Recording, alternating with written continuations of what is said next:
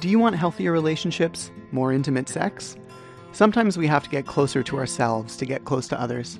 Let's talk on Intimate Interactions. Go to patreon.com slash Victor Salmon to unlock every second episode of this podcast, as well as tons of premium content. Today we'll be talking about anxiety, emotional management, introversion, and trauma.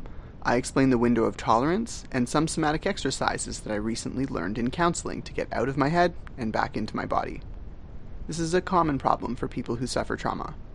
Distraction, changing my internal monologue, practicing mindfulness, these are all important parts of my mental health regimen.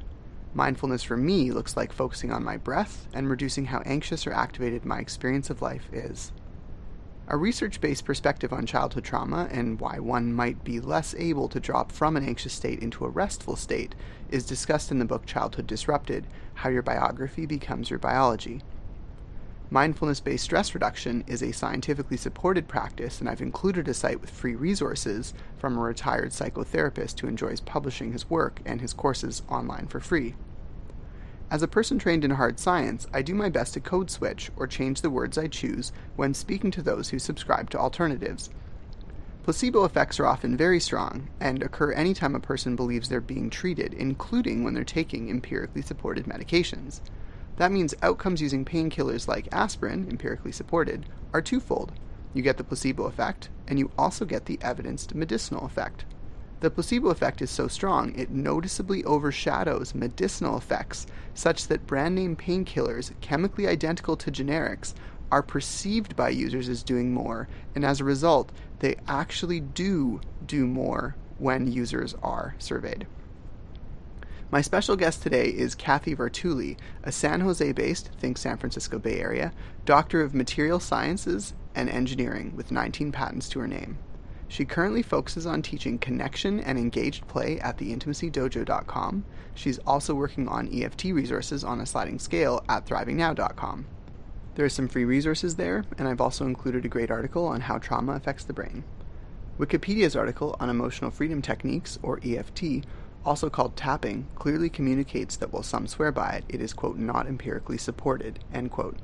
Tapping is primarily built on traditional Chinese medicinal philosophy, think qi, meridians, energy, and in my opinion, relies on distraction to change internal monologue, as well as touch to promote grounding in the body. That's just a skeptic's opinion. I think it's worth listening to people who subscribe to woo woo, even if you dismiss most of it. While their language may be unscientific, sometimes they're using a different set of words to describe an otherwise scientific process. When New Age individuals talk about vibrations or energy or a person's frequency, often I just interpret that as them meaning mood, engagement, or enthusiasm. While I certainly don't subscribe to any mystical reasoning behind laws of attraction, I think it's fair to say that high affect individuals, that's people that are happier, exuding more social activity or energy, those individuals tend to perceive, pursue, and complete more of their desired opportunity than those with lower affect. Think a person who looks more depressed or is behaving in a more socially conservative or restrained fashion. That means high energy people, quote unquote, are more likely aware of, spend energy pursuing, and complete tasks related to goals and desires. Whether you're science minded or new age, let's all get a little better at code switching between the two. Keep an open mind and listen to intimate interactions. Welcome to another session of Intimate Interactions. My guest today is Kathy Vartuli from the intimacydojo.com. She's a YouTube vlogger who's currently working on a site, thrivingnow.com, and you mentioned there were tons of free resources at both of those websites, including tr- thrivingnow.com slash trauma. Is that right? Yes. Welcome, Kathy. I'm really excited to talk about how trauma affects the brain and various other things in and around um, anxiety. We were talking about emotional management in season two of Intimate Interactions, and I'm super interested to hear what you have to say about trauma care and anxiety, and as much as they may not be fun emotions, the emotions that are sort of in and around that.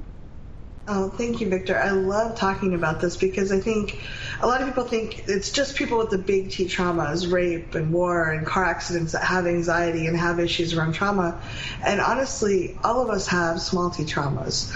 We couldn't find mom in the grocery store when we were three. We, mom or dad yelled at us at a time when we were really trying to decide something important about how we interacted with the world. Mm-hmm. And we all carry these around And then when we go out in the world and are trying to interact with other humans in a romantic or you know, sexual interaction, unfortunately we're carrying all this old trauma with us. And the definition of trauma is it's something that occurred to us as more than it overwhelmed our resources. So some bad thing that happened that appeared life threatening to us in that context and it overwhelmed our resources. Mm-hmm. So to a three year old losing mom in the grocery store, that could mean life or death to a small child. There's right. a, a trauma there. Our primitive brain, our survival brain is going like hyenas are now going to eat us. So we, we carry that and we're like afraid we might then carry an anxiety, a fear of facing this, ever experiencing it again.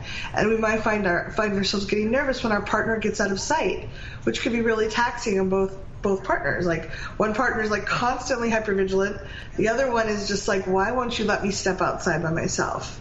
Right. Um, and anxiety, I love, I'm a geek, so I love the definitions. Yes. Um, so anxiety is a feeling of worry, nervousness, or unease, typically around some kind of event that's coming up or anything that's uncertain. Mm-hmm. Um, and when we have traumas, what happens is in in nature, animals that get traumatized naturally shake them off over time. If you've seen rabbits, right, right like they freeze in the bush, they have fight, flight, or freeze um, and they will freeze in the bush, and then afterwards they'll run or they'll make noises. They kind of burn off the chemical response. They release that freeze mechanism, and yes. they go on and have just a good life. Like they're they're fine.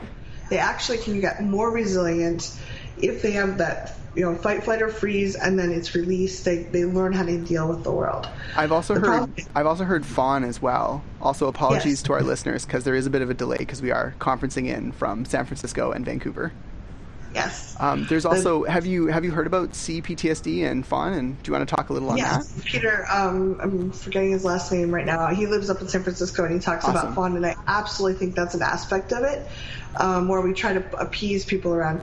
Please, I'll be nice to you, so don't go away. Please, you know, like, don't disappear if I'm doing all these things for you. Right.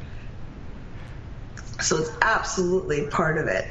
Um, what we teach and what, what is commonly believed, we worked with a lot of neurologists and traumatologists to, to understand this better, is when there's a freeze mechanism, most humans are we're not taught to release it. It's like uh, normally a child would freeze because they're scared, and then they would cry or run or shake. We're taught, hey, be a big boy. Big girls don't cry. Right. I'll give you something to cry about. Right. So we're shut down that freeze mech, the, the release of the freeze mechanism, and then it's like stored as an energetic bubble in our system. And the analogy I use with my clients is that it's like all of a sudden there's a radio or a TV playing the memory of that bad thing that happened. And as we get more and more of them, we get all these different TVs playing different stations playing this old bad thing that happened because we haven't released it in our, our survival brain, our our um, subconscious hasn't realized it's past. Right. So when you say energetic bubble, you're talking about memories, experiences, emotional states, even like the um, the mood or emotional state we were in during a trauma. It gets saved yeah. almost and attached to like a muscular trigger, or it gets essentially invested in like a portion of our body, and then it's yeah. easy to trigger those and, and, and have this expression that your whole body has this reaction where you return to that emotional state and your reaction to a situation just seems very overblown or seems removed because it is removed from that situation.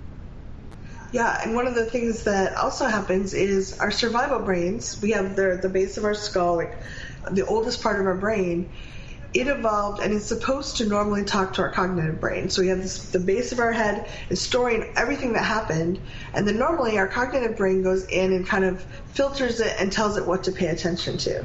So if you're a small child, you're learning how to ride a bike, you're nervous because you're not sure this is a good idea, and you get distracted and you don't see a, a crack in the, the sidewalk, you fall and you hurt yourself badly. Right. And then you're never you're never allowed to release it what is going on. Maybe in the background you're hearing a lawnmower go off. Right.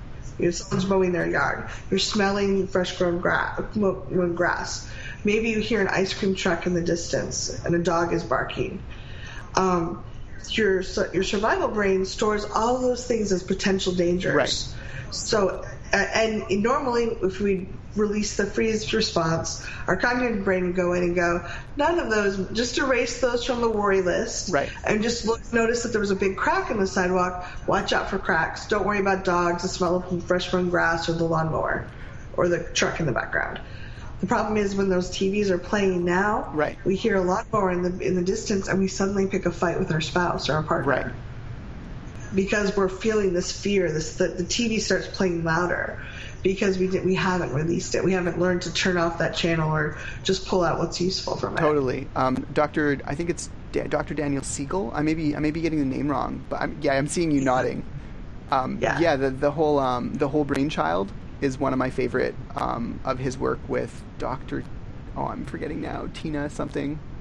There, and yeah, there's a whole there's a whole bunch of neurologists that are talking about this right now, and and yeah, it's it's amazing to hear advice on how to sort of parse through that and the way that we use narratives, especially as children, to Mm-hmm. assign meaning and values, and how having a parent as a guide to walk you through those lowercase t traumas is really Yeah. important so that you don't accidentally focus on the wrong stimulus and internalize something insignificant as quite significant.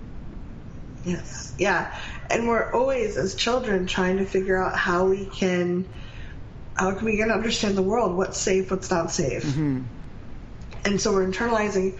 We also pick up things from our parents. So we learn through mirror neurons pick up things. So if you were my father and you were very scared of cars backfiring, for example, Sure. and you responded really badly, my brain would absorb some of that and go, "Oh, that's very dangerous. That's, right I should be scared you would too." pick up on all the body language from your parent being in a state of activity like being activated by something or being stressed and you would go oh there's danger i can see the danger in my parent Yeah.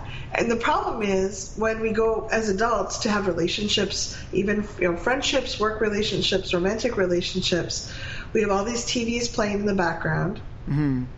all these fears, and it's very hard to be present with someone. And one of the core abilities to connect with someone for true intimacy means I have to be present with you now. And instead, I have all these TVs blaring and I'm projecting all my fears and beliefs on you. And it's not, I'm not really actually having an interaction with you. I'm having an interaction with my stories about you. right And most humans, the other person is also having a relationship with the stories or the masks that they put on the other person. Mhm. And they wonder why relationships are so shallow and not very exciting. Like, really boring, actually, and stressful. And like, maybe it's not worth it. Where's my true love, my Prince Charming or Princess Charming that's going to break through, Right. not to be gendered, but just to refer back to. To you know Sure. the fairy tales that we're brought up with, Right. that this person would some overwhelm and help us break free of this old stuff mm-hmm. um, instead of the fact that we often have to just realize how much this is the old stories are pulling us apart and pulling at us and that we can actually release them right. And become more resilient for the whole process. Yeah and i think that's one key thing that you're that you're hitting on over and over again is that post-traumatic growth that trauma resilience that we can we can leverage these opportunities for growth and actually become stronger people for them. Mm-hmm. Yeah I, I i grew up i had a sexual abuse history. I'd learned and my parents were pretty dysfunctional. They loved us very much. They wanted to do their best. They passed on a lot of things that were useful and a lot of things that were not useful and I was one of those kids in high school that wouldn't meet anyone in the eye. I couldn't look- meet people's eyes. I thought people were the most dangerous, horrible things, and I didn't want anything to do with them. Mm-hmm. And it was gradually as I went to college and got away and started dealing with people that were a little more functional. Mm-hmm. And then I realized I wanted to be closer to people, but it still scared me. The Yeah. anxiety was so high. And even interacting with people for a half hour, an hour, I was worn out because I was trying to like I had all the TVs blaring, I was trying to learn new skills, I had like fears about these people and um, people meet me now that they haven't seen me in years Are like, who are you? Like how did how is it possible that you're you know, you're doing things I've been on stage speaking in front of seven hundred people, I've like they're like you wouldn't even talk to two people or one person, like how did you do this? And I've really seen that by looking at it, it's painful sometimes to look at this stuff. Like, where did this come from? What am I actually? Who is this person really in front of me versus who do I want to see or think, Right. expect to see? right Um, but as I did that, it was really beautiful to see myself saying, "Oh, I don't really know what to expect, but I'm pretty sure I can handle it. And that's that's really what resiliency is. It's like I, you know, I'm not really sure what's gonna what's gonna happen, but I'm pretty sure I got this. I have the resources now to handle what's happening or take care of myself. It's almost a sense of confidence in oneself or faith in one's ability to tackle whatever challenges life is going to throw at you. Yeah, exactly. And that doesn't mean I'm not awkward. I don't sometimes step in it and I'm like, oh, I wish I had said that. Like, we're sure. human. I think we're going to always do that. And I, I don't want to ever model that. I used to think that if I ever really did this work well, I would suddenly be really suave and graceful and never misspeak. And I'm like, mm-hmm. oh, that was a myth. That wasn't yeah. true modeling fallibility but, is something I'm I'm really passionate about. Not that I, I seek to be terrible at things, but that that when I do have those moments where I where I struggle, I do try and promote that struggle is a normal part of the process for anyone who is trying. Yeah, I so appreciate that you do that because that vulnerability helps other people step forward. Mm-hmm. If we think we have to be perfect, and I really did I was brought up with this idea that you have to be perfect to be the least bit acceptable. Right. And so I was so fake with everybody. I was always, if if I still remember, I went to an Al-Anon meeting because I was dating the, my girlfriend at the time was an alcoholic and I was really not in a good space. So I went to an Al-Anon meeting and they make you read right out of the, the big book. Like you have to go around and each of you have it like you're going to get the next paragraph. So I would be sitting there counting the paragraphs ahead and like practicing my paragraph over and over in my head, not paying attention to anything. Right. Or if we had to share, I was like rehearsing in my head how like based on the people here, I think they want to hear this, and this is what I'm going to say and how I'm going to say it. Wow. Really trying to manipulate the, the room to get the response I thought I needed to be safe. Right, and it comes back to that safety through controlling one's environment. Mm-hmm. And I think and that Go ahead. Sorry. Oh, sorry. I was I was just going to say, and that um, ties into anxiety really well because mm-hmm. it ties back into why are we experiencing anxiety to begin with. Originally, it was an adaptive response. Usually, there's a point in your life where you develop the anxiety. It's not always childhood, but it seems yeah. so frequently for me it is. Yes. Um, where you can sort of trace it back and say, okay, how is this adaptive? How is this my brain genuinely trying to help me? And I think when you realize that, like, it isn't a betrayal of your mind as much as just a misplaced concern, like a genuine love for you. This is, I mean, you don't have to necessarily frame it as a love for you. I find that useful. My more skeptical audience may um, may prefer that I frame it as you know an adaptive evolutionary response. But no matter how you choose to parse what's happening, it is in every way trying to promote you continuing living and being healthy. Yeah, I worked. Uh, we've done some back. Uh, Robert, Dr. Robert Scaer is a neurologist. He was one of the early traumatologists, and we interviewed him and, and took some classes with him because he's just really brilliant. But he talks about there's actually a part of us that kind of splits off and holds that energy, that pain, and yeah. certainly can happen as an adult. But there's really part of us saying, "Hey, you can't handle this. The last time we did this, we almost died, or something really horrible." Because there is social fear too our right. primitive survival brain, it evolved. Some people call it the monkey or the reptile brain. Depends on how sure. far, how much you're including in that. But that part of us to have social standing was really critical. It evolved in a time when we had tribes, as far as we can tell.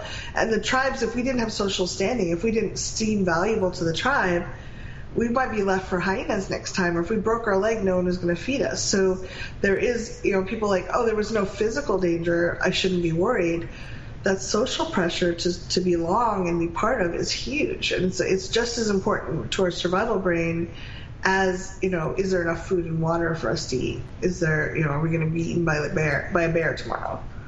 Mm-hmm. Yeah, so, social social anxiety is definitely becoming a bigger and bigger hot button issue.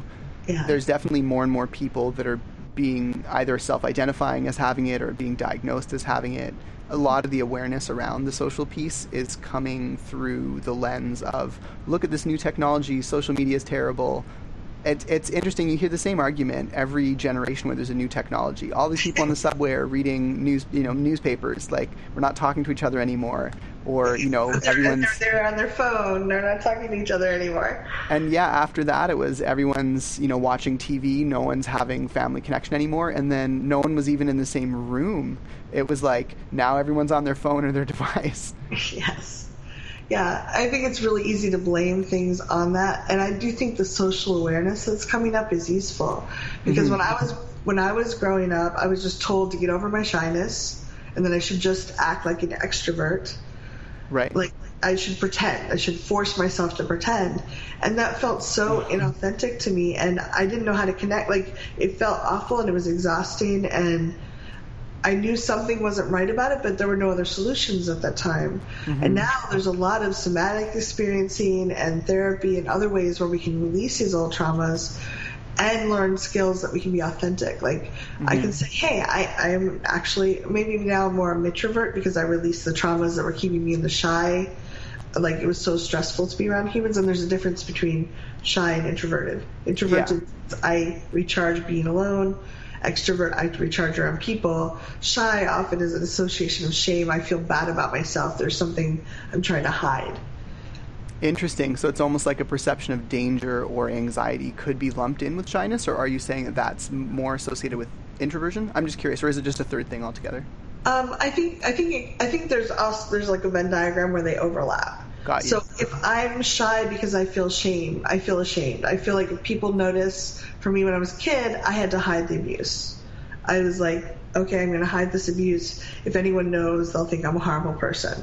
Mm-hmm. So I had anxiety and shyness kind of overlapping on the same area.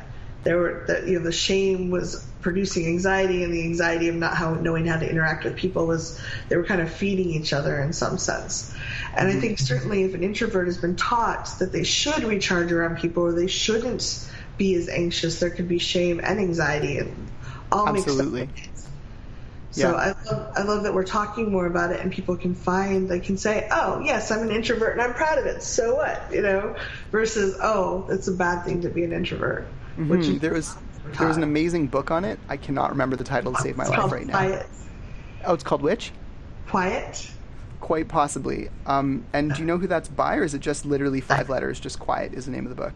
I think it's just quiet. I read it, but it's been a few. It's been uh, the power. It's called Quiet: The Power of Introverts in a World That Can't Stop Talking. Okay. By Susan Cain, C A I N. Say very Susan Cain. Yeah, Susan Cain. Awesome. I will put links for people. Yeah, it's a, it's a very good book. Um, I, I learned. I, it was very geeky for me, so. Um, it's just like maybe we are allowed to want to recharge on our own. Maybe we're allowed to ask for that space and, and mm. be okay our this world is geared very much for extroverts. There's a lot of privilege yeah. in extrovert. Definitely. I mean, there's definitely like social advantage in being attractive um, physically. There's also advantage in being attractive socially. If you can be an extrovert and and demonstrate socially what people believe is the norm, you're yes. definitely going to. Yeah, you're absolutely going to have access to more resources socially than a person who can't yeah, the person who's outgoing and entertaining and engaging and introducing people back and forth is going to have more of a network, probably. Probably, yeah. Have, yeah, and there are introverts that have learned to network. I, inter, I, I tend to do let's let's get together one on one and do some videos, and then I'm going to go sit by myself for a while. Yeah. Um, so there are ways to to get around that, but I think there's still a lot of people feel ashamed if they're not extroverted. Mm-hmm. And that certainly can get in the way of all kinds of relationships. So if you're going out and you're feeling like you have to act like someone you're not or behave in a way that's not authentic to you, one, it feels like it feels bad in our body. People don't like to lie. Like we, lies do not feel good in our bodies. Mm-hmm. Two, other people are picking up micro expressions on our faces and our body language that say something is off Definitely. And yeah, and they don't necessarily know it's that we're trying to be an extrovert when we're really an introvert. Humans are naturally going, is this person trying to pull something over on me? Are they right. trying to get away with something? Sure, are they lying?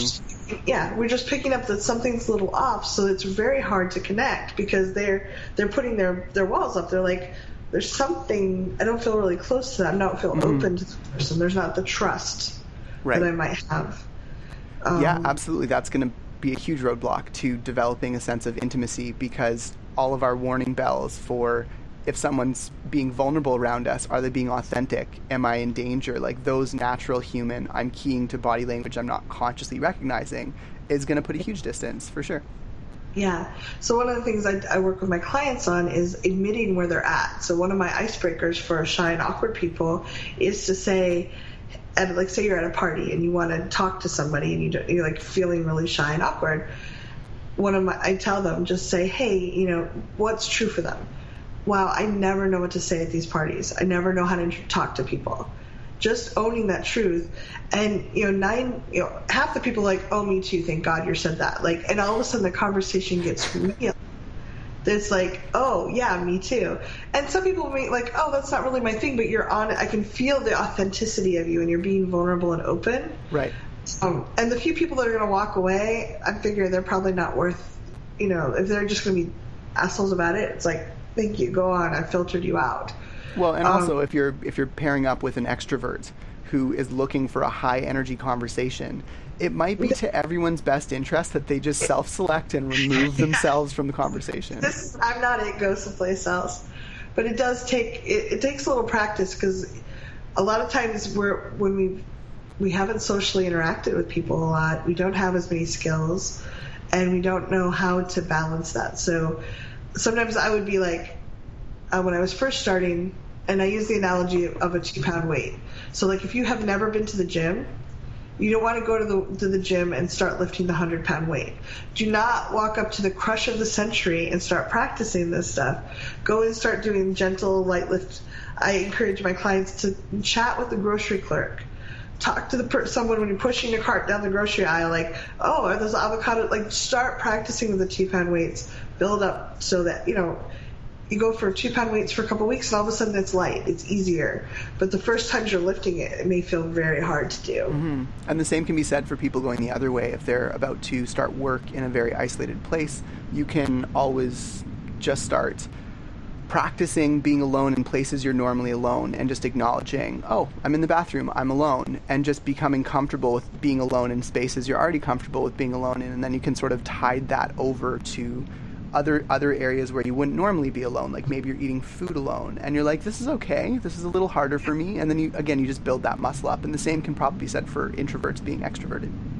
Absolutely. And it's not even we're, we're not trying to make them um, an extrovert. We're not trying to make them recharge um, without people without people around we're just trying to get the social skills built up that they may never have learned an extrovert maybe naturally learns more of these skills just by practicing as a small child.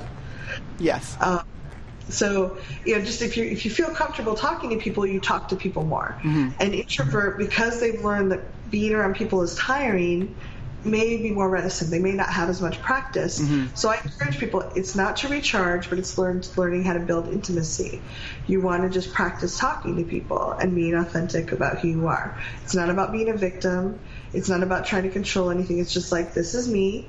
I'm op- I'm offering a, an opening to to connect a little bit, and sometimes people want to take it and some people don't. But I like to I um, I teach a class called Flirting and Sex for the Shy, and one mm-hmm. of my mm-hmm. first things is just start offering is the flirting is actually just a playful way to interact with people it doesn't mean i'm flirting with you therefore we have to get married and have kids and have sex today it means I'm appreciating something about you, and I'd like to leave your day a little lighter than it was. Yeah. So I just like, wow, that you know, that color of that shirt really brings out your eyes, and that's you know, just like not anything like it doesn't have to be sexual or anything. It's uh, just like, hey, just a gentle appreciation and going on, and just noticing that you by connecting, we can actually make other people's days better. Totally. A lot of introverts have a fear that they can't. They can't. Uh, there, there. I know I had a deep shame. I felt like me being a part of the community or part of that conversation would actually detract from it. Oh no. So of course I didn't want to. I'd be very quiet unless someone asked me a question, then I'd blurt something out because I was so nervous. Yeah, that sucks. Yeah. How did you so overcome think, that? Um, a lot of it was just practice, and I was in a position at work where I had to talk to people, and I realized mm. that I could actually people seemed to enjoy talking to me. They would because I had a role, I, mm-hmm. I was more able to fulfill that. And I just like I encourage some of my clients, like volunteer at the meetup. You know, find a task that you need to do because that will give you some anchoring maybe. But I just started doing more of it, and I was like, oh, they're inviting me to barbecue. I have to go. Oh, this is awful. Oh, wait, maybe it's not so awful. Mm-hmm. Um, in the meantime, I was also doing a lot of a lot of healing work on my old traumas.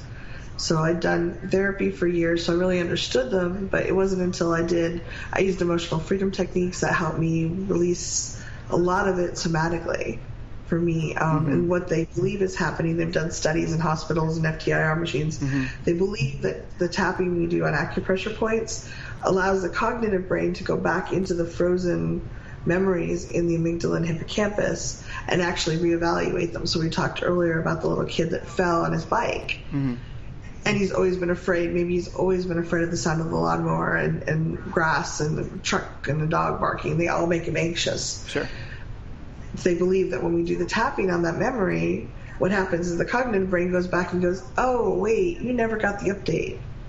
That we can erase these, and all of a sudden people feel calmer there's less anxiety and less drain on their energy, and they start feeling able to be more present with people. I've also noticed, um, just while we're talking about somatic strategies for tackling traumatic memories, um, I've also noticed that in counseling recently, I've been touching base with a counselor who specializes in somatic techniques.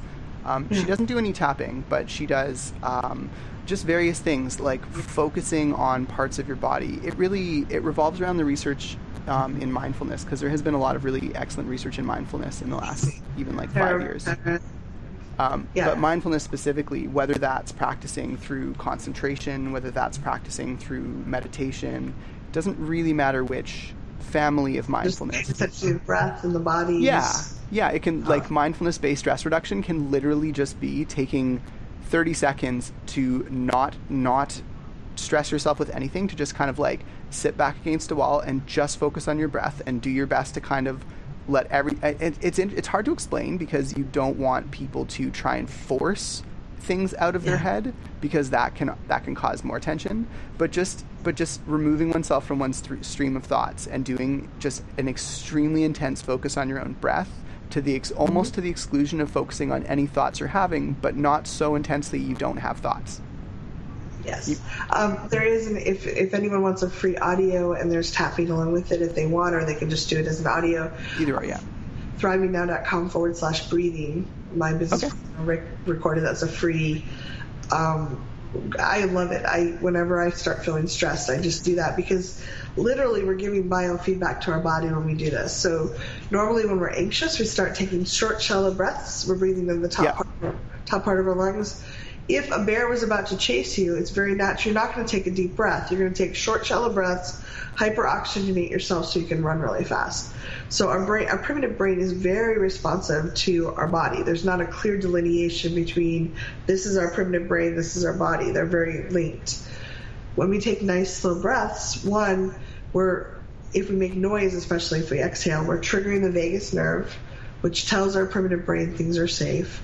And that slow, deep breath also gives feedback to our primitive brain to say, oh, there's not actual danger right now. We can, mm. we can get the parasympathetic going and, and let the body relax. So it's, it's a powerful thing we can do.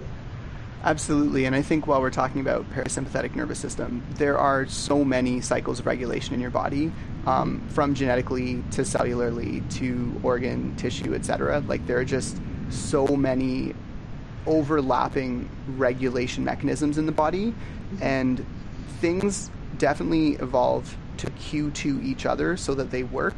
But sometimes things do cue to responses. They don't necessarily cue to like the very, very initial stimulus. Mm-hmm. So, what you were saying about shallow breathing is absolutely correct. You can both have shallow breathing because of chemical messengers in your body. You're getting a lot of stress hormones out in your body um, and your body's reacting with shallow breathing.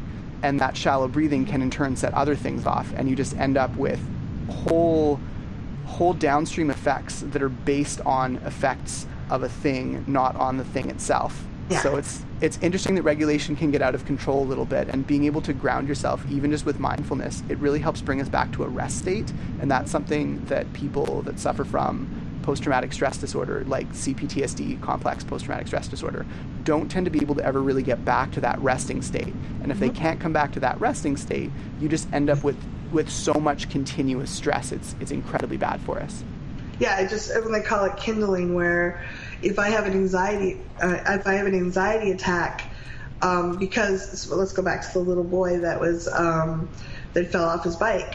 He maybe 10 years, 20 years later, he's um, suddenly smells fresh from grass and hears a lawnmower going, and he starts having an anxiety attack.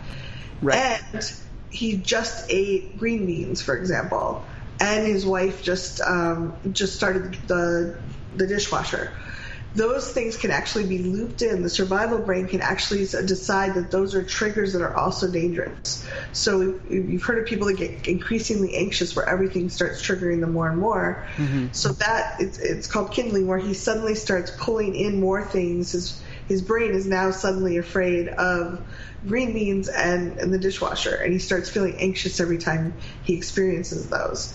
Um, mm-hmm. The nice thing is we can do the opposite too, where we start releasing those and um, we have uh, another, it's a free resource, thrivingnow.com forward slash grounding, where we have a list of grounding exercises that help, can help people get out of that anxiety, that panic state, into their bodies and, and more present. And one of the things that a lot of people come to me for too is because I work with shy and awkward people, I've had people reach out and say, My partner is having all these issues. Right. What can I do? And there's so much you can do because we our brains naturally look to each other. So if anyone's seen either a herd of deer or horses or some squirrels outside, they're all playing, eating, doing their thing. One gets scared and run, and all of them run. We tend to sync ourselves, and if the more grounded and present we can be, sure. our partner is going to, you know, initially we may feel like we're getting anxious because they're getting anxious the more we can learn grounding exercises and be more present and take the slow, deep breaths, they're going to mimic off of us if we can be the more strong, grounded person. And we can actually help them be more present with us. We can help them step out of their issues faster if we mm-hmm. care to. That's definitely a consent thing, but it's very powerful. Yeah, absolutely. I think partner support and not stigmatizing our own partners for just either natural parts of themselves or things that they're currently struggling with or coping with just being just being open and receptive to communicating about you know am i am i am i clobbering you with too much support and affection and attention like is is what i'm doing to me support but maybe to you it's stressful um, yeah yeah absolutely I love Reid Mihalko asks often asks this question as part of his relationship programs, and I love it. He's like, "What do you need me to be right now for you?" Mm-hmm. Like, so asking someone and giving them a simple choice do you want me just to listen? Do you want advice? Do you want me to, you know, agree with you? Like, what is it that will help you most right now? Because mm-hmm. sometimes we just need to vent and we need someone to say, yeah, that was terrible. And sometimes we need someone to say, I'm just listening quietly or, hey, I think this might be a solution. So we get to, if we, we're in a space where we can ask for that, that's very powerful. Absolutely and it certainly helps the other person if you and if you don't want advice it's really good to say hey i need to vent for five minutes can you I need just someone listen? to listen yeah absolutely yeah. or can you agree that just agree with me i know that you may not but just like yeah that's terrible i just need to feel empathy for a few minutes honestly like the feeling the needs for if, if we go to like nvc and marshall rosenberg's compassionate communication or nonviolent communication having needs for validation and support it is not unreasonable to ask a friend I need to vent for five minutes and I need you to be angry about the same shit I'm angry about and I need you to agree with me no matter how off in left field and, and insignificant or totally wrong you might think the things I'm complaining about I won't are. hold it to you, but I just need for this few minutes just to feel totally heard. And Absolutely, and it's not going to go on for hours. I need let's let's negotiate. Let's say 12 minutes. You know, you like pick the amount of time you need, and you may not find that person's your partner, and it may hurt that your partner isn't going to be your everything if you're a monogamous well, especially person. Especially it's about your partner. Don't use your partner. People yes. want to do that all the time. I'm like, that's not the way to do it. Find somebody else. Bad idea. Yes. Yes. So yeah, finding a good therapist or a friend or someone you can you can yeah. get, and it can be you don't have to be in person on Skype or a phone or whatever can mm. work too. But just getting the support you need, um, and knowing what to ask for. But I, um, with a lot of my clients and their partners, I ask them to print out the grounding exercises at thrivingnow.com uh, forward slash grounding are available for free. Print them out. Mm-hmm. Um, and I encourage people to print them out because if you're in the middle of an anxiety attack or you're in a trauma, you're being, you're being triggered, you're not going to remember. If it's on the the bathroom door and the the kitchen on the on the front of the refrigerator, you're much more likely to go, oh wait, it's right there. Yeah. Oh, I could do this thing right now. I could take a drink of water. If a bear is chasing you, you're not stopping for a nice cool glass of water or a cup of tea. Mm-hmm. So just taking a slow deep breath and taking a drink of water, all of a sudden your system starts regulating a little better. Yeah, it definitely stimulates that parasympathetic system and, and sort of down regulating all of those adrenaline stress responses. Yep. And and a little bit of food can also do that too. A lot of people that are anxious, they either don't eat very much or they eat frequently because it again, if a bear is chasing you, you're not eating a sandwich. So Mm-hmm. giving them offering somebody like a, some crackers or something that feels good to them, and again, warm or cool tends to see, trick, help the primitive brain regulate better because you had you would have to create a fire, you'd have to have safety to create those things. Absolutely. Um, and I also encourage them just to, you can encourage your partner or yourself, look around the room because when we're, say we're breathing shallowly because we're, we're nervous and Sure. our brain is getting triggered that there's something dangerous there.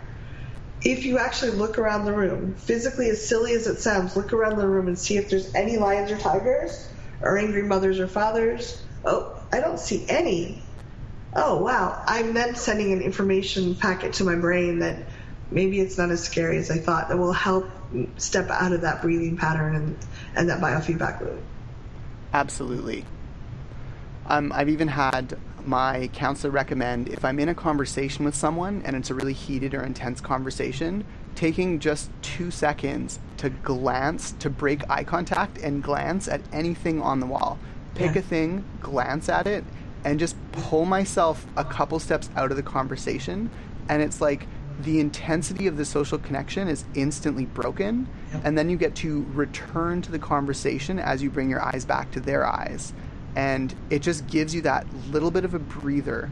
Do you mind if I um, divert for a second and talk about the oh window of yeah tolerance? great Okay, cool. So on this topic, there's um, something called the window of tolerance. I don't know if you're familiar with this. Oh, you are. Wonderful. Okay, go Um, ahead. So the notion is that you have this. Um, so in psychology, we have a term called arousal, and that that has to do with how activated your brain is, how engaged you are in what you're doing. And if you end up becoming too aroused, I know this is this is definitely there's an ED joke in here somewhere.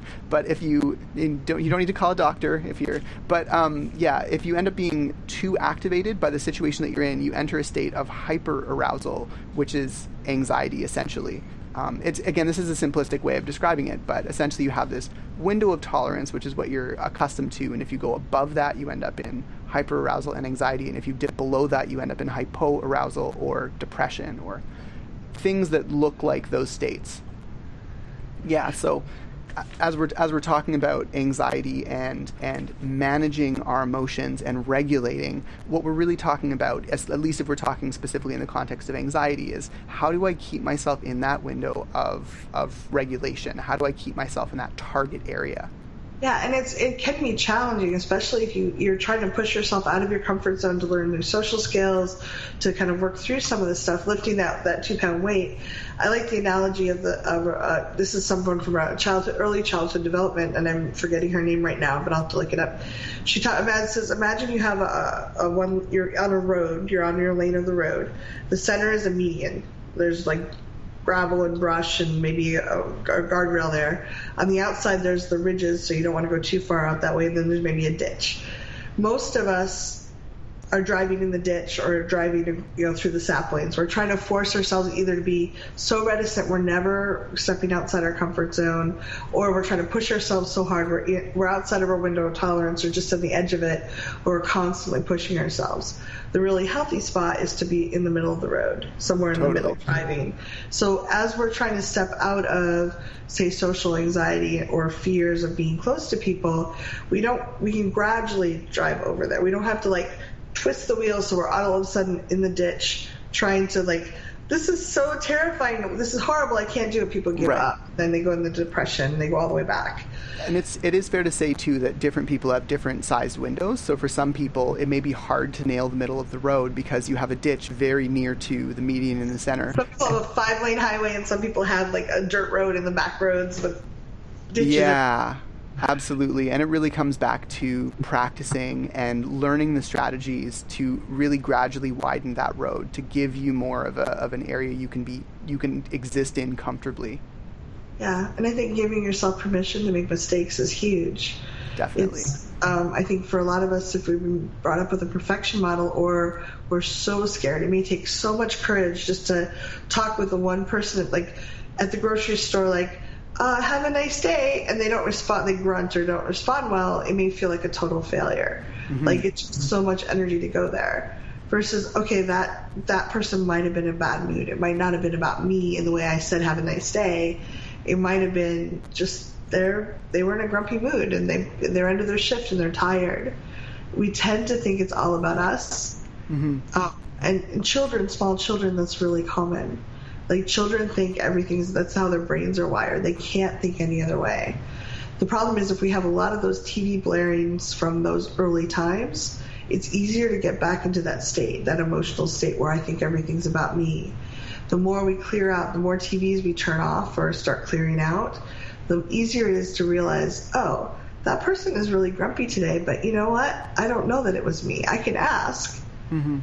And if it was me, then I can try to correct it. But if it wasn't me, then I can just say, oh, I had no way of knowing. Okay, I'm going to go on with my life. Right. And unfortunately, a lot of people are just, they, they think it's all about them. They think it's their, if anyone, and I still sometimes, if I'm, if I'm low resourced, I'll still think it was about me like, oh, I did that badly. I should have never done that. Like if you're not well resourced and you're struggling a little bit, it's yeah. easy to focus on, you know, and, and this is an interesting piece because it ties into shame a lot. And even though we're not podcasting directly about shame today, I'm still very happy to touch on it. They're all really close to each other. They're so so related. I find shame is something that you that comes from the outside world initially, but it's something you internalize and perpetuate against yourself over time as you have been trained to do. Yes. So it's it's fascinating how people can think about shame like for example, a perfectionist might see the one person in the room that has all the imperfections and go, How is that person not stressed or upset? And, and that mm-hmm. person may not really care what other people think about them. And a perfectionist might look at that person and be like, I don't frankly like that individual. yes. Or they may feel like they, they're entitled, they feel entitled. I've, I've sure. had that experience. Worked with a client that was like, that person is not dressed appropriately. How are they entitled? They like they're, they're just they feel they're, entitled to be here even though they haven't put all the effort I put in. Right. And I'm like, but not everybody cares about being dressed to the nines. That person, you know, it wasn't a fancy restaurant or anything. They were in jeans that were kind of ripped. It's like maybe right. that's comfortable for them. So we may project our beliefs onto other people and then feel like they're bad people for not following what we work so hard to follow. Absolutely. There's definitely Yes, and I, what, I want to build on that in talking about um, fear of being narcissistic. If we have, we all have that fear. I think I really do think that. And and there's definitely a healthy zone. Again, it's one of those continuum things. I read this book called Rethinking Narcissism that talks about how it's not as simple as this person's diagnosed as a narcissist and mm-hmm. and everyone else is not a narcissist. It's a question of what traits we have that are sort of like narcissist leaning and yeah. the interesting thing was it came back to a middle of the road strategy again. If you drift yeah. too far off into this realm of, oh my God, I am mortified people will think I'm a narcissist because I had a role model or a parent that was a narcissist, you can end up going into what this author calls being an echoist, which is where you're so self effacing, you just can't take up space. You're so afraid to be seen and to take up space. You end up in this really toxic, really unhappy place. Yeah. No, that's really hard. It's really hard on humans to try to push away so much. Um, and that's actually the early childhood development class was actually to the, the her book, um, and I need to find it because it was so good. But um, she talks about how we often, if we see our parent behaving a certain way, say our parent was all the way in the median, sometimes we'll drive all the way in the ditch yeah. to try to be as far away as we can, or we might mimic them and be in, in the median rather than finding our own middle balance and, and, what is effective for us. And I think it is really important to realize that we can have we can have moments where we act, we have a, a trait or a tendency of narcissistic. Uh, behavior, that doesn't make us a narcissist. Yes. Um, there's all time. Oh, we all have times when we're not feeling appreciated, or we're not. We're wanting to gather acclaim or mm-hmm. attention, or to control the situation. That doesn't mean that we're a narcissist. And just so by just by virtue of being afraid of being a narcissist, you're almost certainly not a narcissist. Yeah, yeah, because I don't think that I've never heard of one that was actually afraid of being that. If they were truly, nar- they they can't by definition. Well, yeah, I mean, there tends to be like a crushing sense of insecurity that's buried really, really, really deep. Again, I'm not an expert in these things, but Yeah. that is my understanding.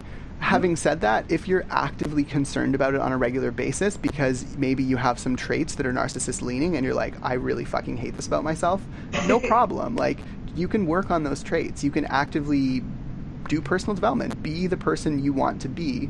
Yeah. And specifically, if you're concerned about it and doing personal development, you're it's unlikely you're a narcissist. Yeah. Very, very unlikely.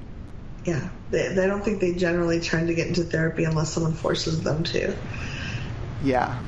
And I do think it. I, I I'm glad there's more awareness awareness of the traits now, but I do think that people, anytime they disagree with someone or someone who's, especially someone who's a little more arrogant or a little more extroverted, it tends to be used a lot. When I think that, I sometimes I think it's overused in that sense. Where Yeah. It's like The word I gets, disagree with that person and they're arrogant, so I'm going to call them a narcissist. especially yes, it gets used colloquially in the same way that people say they are obsessive compulsive colloquially, and it's Yeah. highly offensive to people who actually have obsessive compulsive disorder because it's Yeah. one thing to be quote unquote anal and to be very organized. It's another thing to have diagnosable obsessive compulsion. And, and not be able to stop. like to be compulsive. That's literally what it means. Yes, like no, it's it's it's if it, it's attractive to you and you spend a lot of time getting organized, it may be frustrating to you sometimes. But someone who literally can't stop, that's a different level of it. It is, Yeah. and, th- and that's the level of pathology when you get to a place where it starts to affect things like your work. It starts to affect things like your relationships. Like that's kind of the standard catch-all test. Is like, Yeah. oh, I'm doing this thing, and I'm worried that it's an addiction, or I'm worried that it's it's damaging, or that it, it it's something that I should I I'm I have an ethical responsibility to get help for to the people I love that are being affected by this. And Yeah. the first question is, do they even notice? Like, are they really being affected? And if they are being affected, is it like is this a thing that is negatively impacting your relationships is, is a good test Yeah, no, it's absolutely a great test. One of the other things I like to, to ask my clients is is are you using it to avoid something that you really should face? yeah because that. that's if it's not if it's just a, a habit tic and something that comforts you it might be just fine um, but if you're using it as a way to avoid things that are really affecting you in your life that and that goes for people food alcohol cigarettes drugs whatever it is, Mhm. you know patterns that we have. Are you using it to avoid something that you really should look at? Yeah. Can we talk a little about strategies for coping? I'm really interested in trying to give listeners and viewers um, just some strategies for how to manage anxiety um, things that they might benefit from. Yeah, I think it's it's great to the more you can think ahead, and some of it is looking at what your particular needs are, the individual person, because we mm-hmm. all have different needs and different ways we soothe ourselves. Mm-hmm. So I would recommend one that they go through, download the grounding exercises. Those I, I when I first started doing this work, I was I do distance work and I do an intake, and a person didn't disclose they had some pretty severe issues, and I was on Skype with them and they had a meltdown, and they were threatening to kill themselves, and I realized. One, I would have never worked with this person if I'd realized how deeply traumatized they were at a distance. But um, also, I didn't. Real, I realized at that point I was brand new to the, to doing coaching. I didn't have a good way to help them yet back in their body. So I did a ton of research, and I'm a PhD research scientist, so I'm pretty good at it. Um, and I pulled together everything I could find that people recommended. And then I tested them out with myself and other clients, and with their permission, of course. And Sure. um, we figured out what worked and added to things as we found it. And all of them, what they do is they help us get out of it's basically we've all watched movies where we're so caught up in it we're like think it's really happening. I watched jurassic park last weekend. For two days i kept hearing noises outside. I was certain the raptor was coming to get me. Like, but part of my brain knew it wasn't. Like it was kind of fun scared. Of but we've all been so involved in a movie or a story where we're like don't even realize it's kind of it's a story. Right and we all get times when that TV might be playing. You just get the perfect storm, and those old memories are playing so well that it's really hard to step out of it. We feel like we're in a life threatening inst- uh, situation. What we need to do at that point is get out of the, the pr- survival brain and into our cognitive brain in our body. And all those exercises serve one of two purposes. They get you can reconnected with your your cognitive brain or they get you back in your body in the present now. Mm-hmm. Um, so going through those with a friend, a partner, a therapist, figuring out which ones would likely work for you, maybe highlighting them, and from there, telling other people, finding other things too that you know work. Mm-hmm. I know that a cup of hot tea for me when I'm really nervous calms me down really fast. So testing yes. them out when you're not in the middle of warfare, for ex- yes. for example, um, trying them out and seeing which actually calm you and anchor you, and then it might be as, as simple as if you know tea works for you, put a couple bags of tea in your purse or your totally. your briefcase, and tell your friends that hey, if I start getting anxious, if you're willing, here's the tea. This is this can help me. Um, so find you're just testing them out and seeing what works, and then notifying other people that you feel safe with. There are also um, apps you can get that are helpful. I just looked one up on my phone. Um, yeah. One that I have installed is Self Dash Help Space Anxiety Space Management, and that's on the Android App Store. Do you yeah. have any favorite apps that you recommend?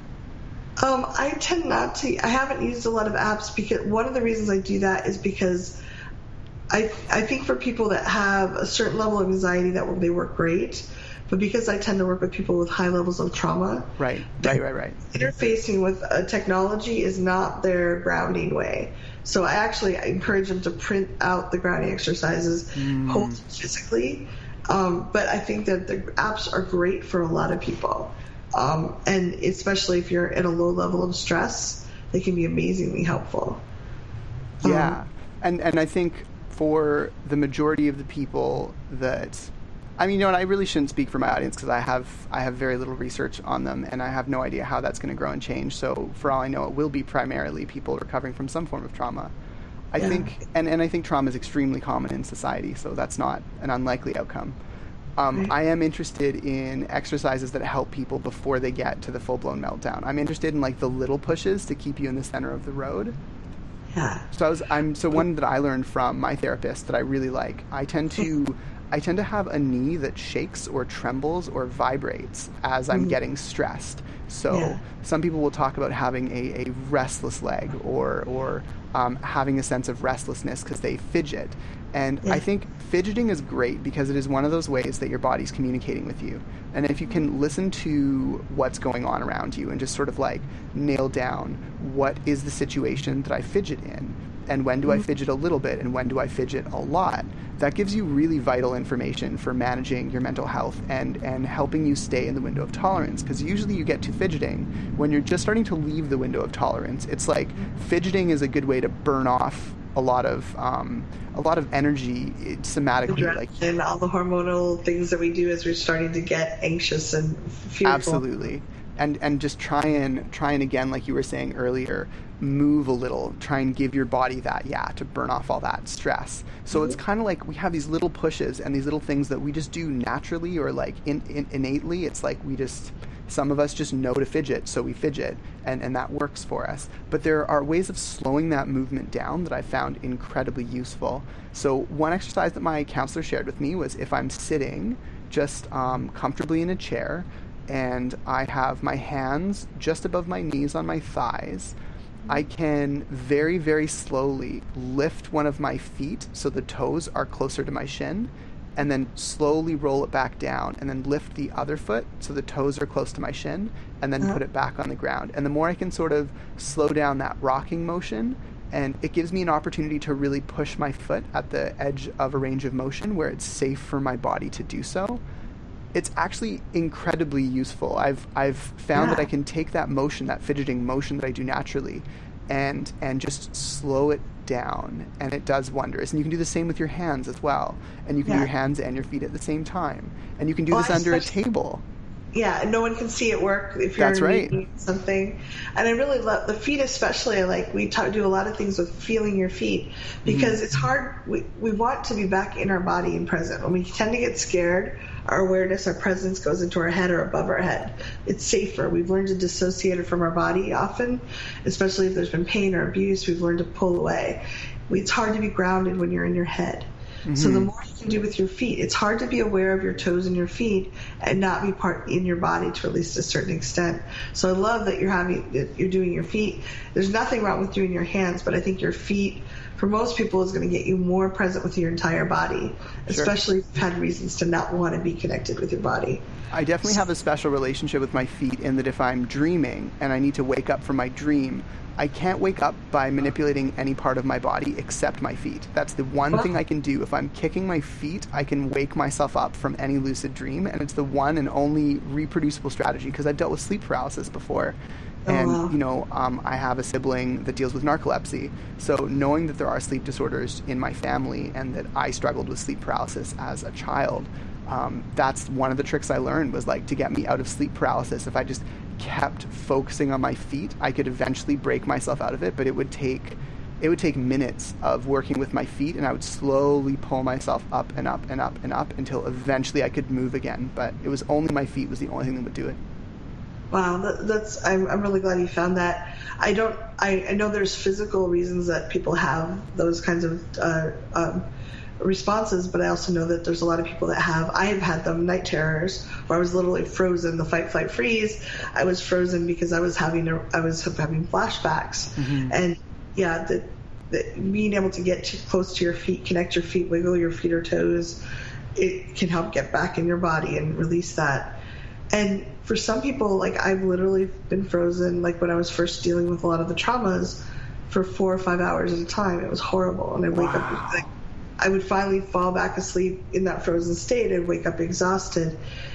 When we're talking about these small things we can do when we're awake, we're noticing we're fidgeting, we're starting to move our feet. We notice our breath gets a little short, we take a deeper breath. We uh, notice we're getting fearful, we take a sip of water those may seem again those are the two pound weights and i find people all the time want the magical cure. They want to dive deep and clear it all out. And unfortunately that doesn't there are ways to do that but they tend to be very painful. Yeah. just do these little things to take to train ourselves to break out of the freeze or break out of the anxiety attack.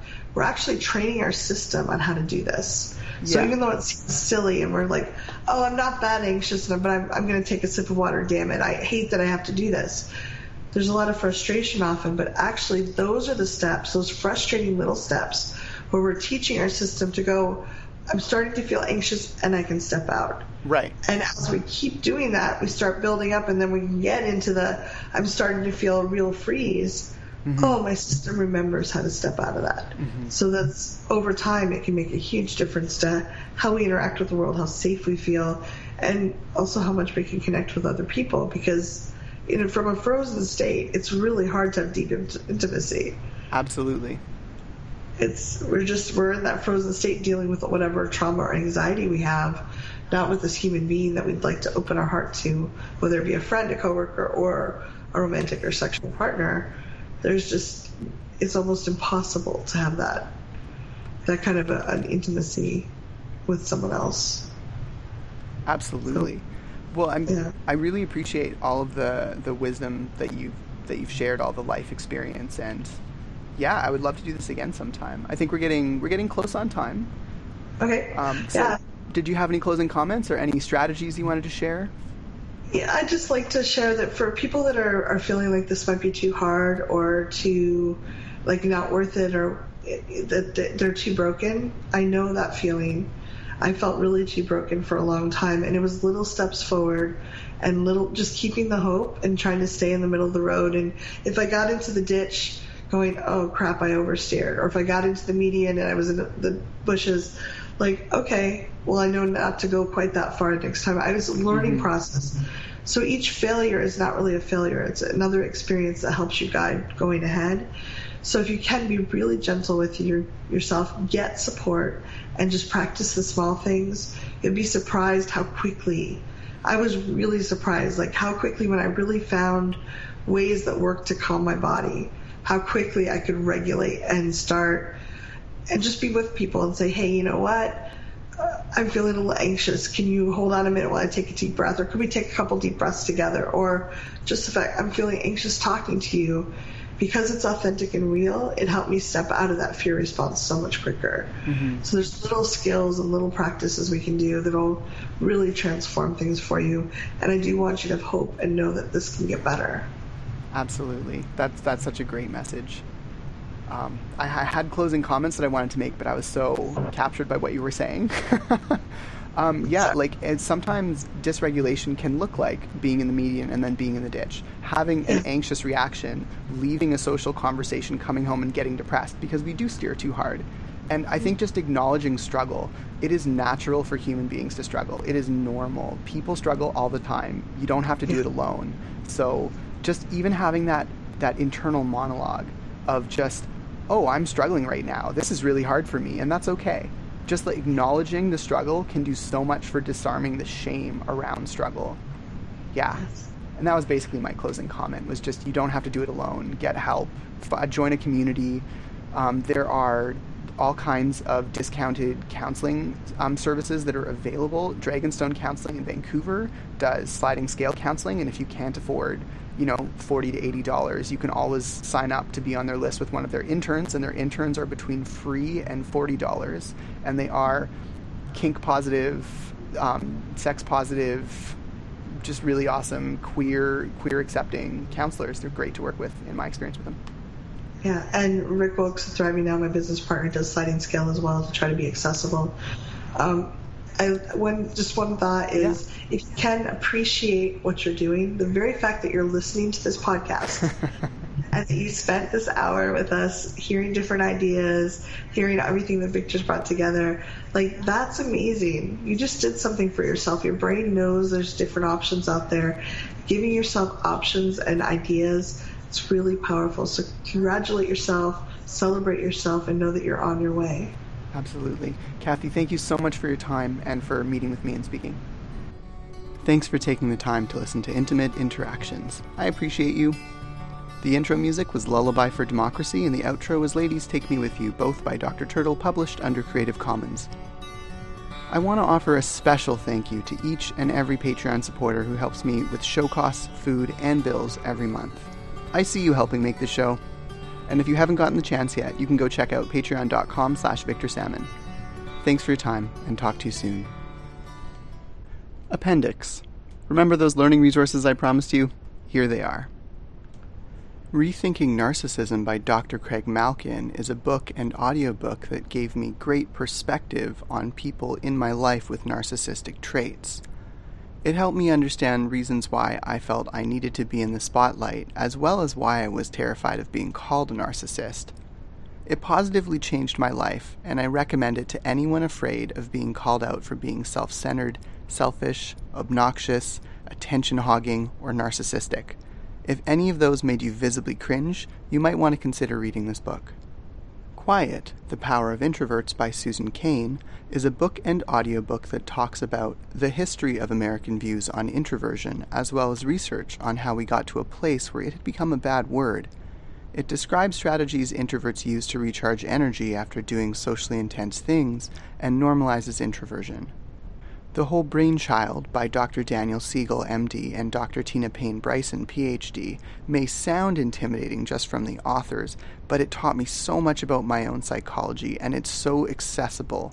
It's a book written by doctors to parents for how to best encourage healthy brain development and recovery from trauma in children. It's written in a language I think most could understand and it changed how I saw my childhood and taught me strategies for coping. I highly recommend this book, even for adults, especially if you've undergone a lot of stress or trauma in your life. Childhood Disrupted How Your Biography Becomes Your Biology and How You Can Heal helped me find some meaning and camaraderie in my early traumatic experiences. If you've experienced any trauma before the age of 18, I'd encourage you to get the book. It goes over research connecting physical and psychological issues and suggests strategies on healing. Again, I prefer the audiobook version. Disclaimer I apologize in advance if something I say discriminates against some folks. I'm open to being called in. Chances are, in six months, I'm going to look back aghast and see something horribly problematic I'm not proud of. I'm certainly not perfect, and I'm trying to be mindful of the voices I lift up and the perspectives I encourage. Along that line, I'd like to acknowledge that this podcast is recorded on the unceded traditional Coast Salish territories, specifically that of the Musqueam, Kwantlen, Tsawwassen, and tsleil nations.